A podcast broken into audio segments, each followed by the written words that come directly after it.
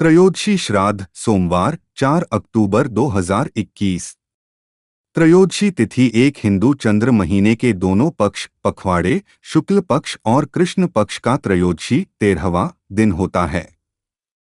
जिनका स्वर्गवास किसी भी महीने के कृष्ण या शुक्ल पक्ष की त्रयोदशी तिथि को हुआ हो, इस दिन उन लोगों का श्राद्ध किया जाता है।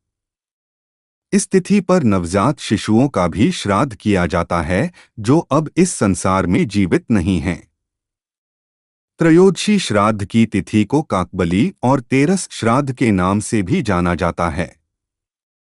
ऐसा माना जाता है कि त्रयोदशी तिथि के श्राद्ध को विधिवत रूप से करने वाले व्यक्ति को श्रेष्ठ बुद्धि, स्वतंत्रता, संतति तथा धारणा शक्ति की प्राप्ति होती है।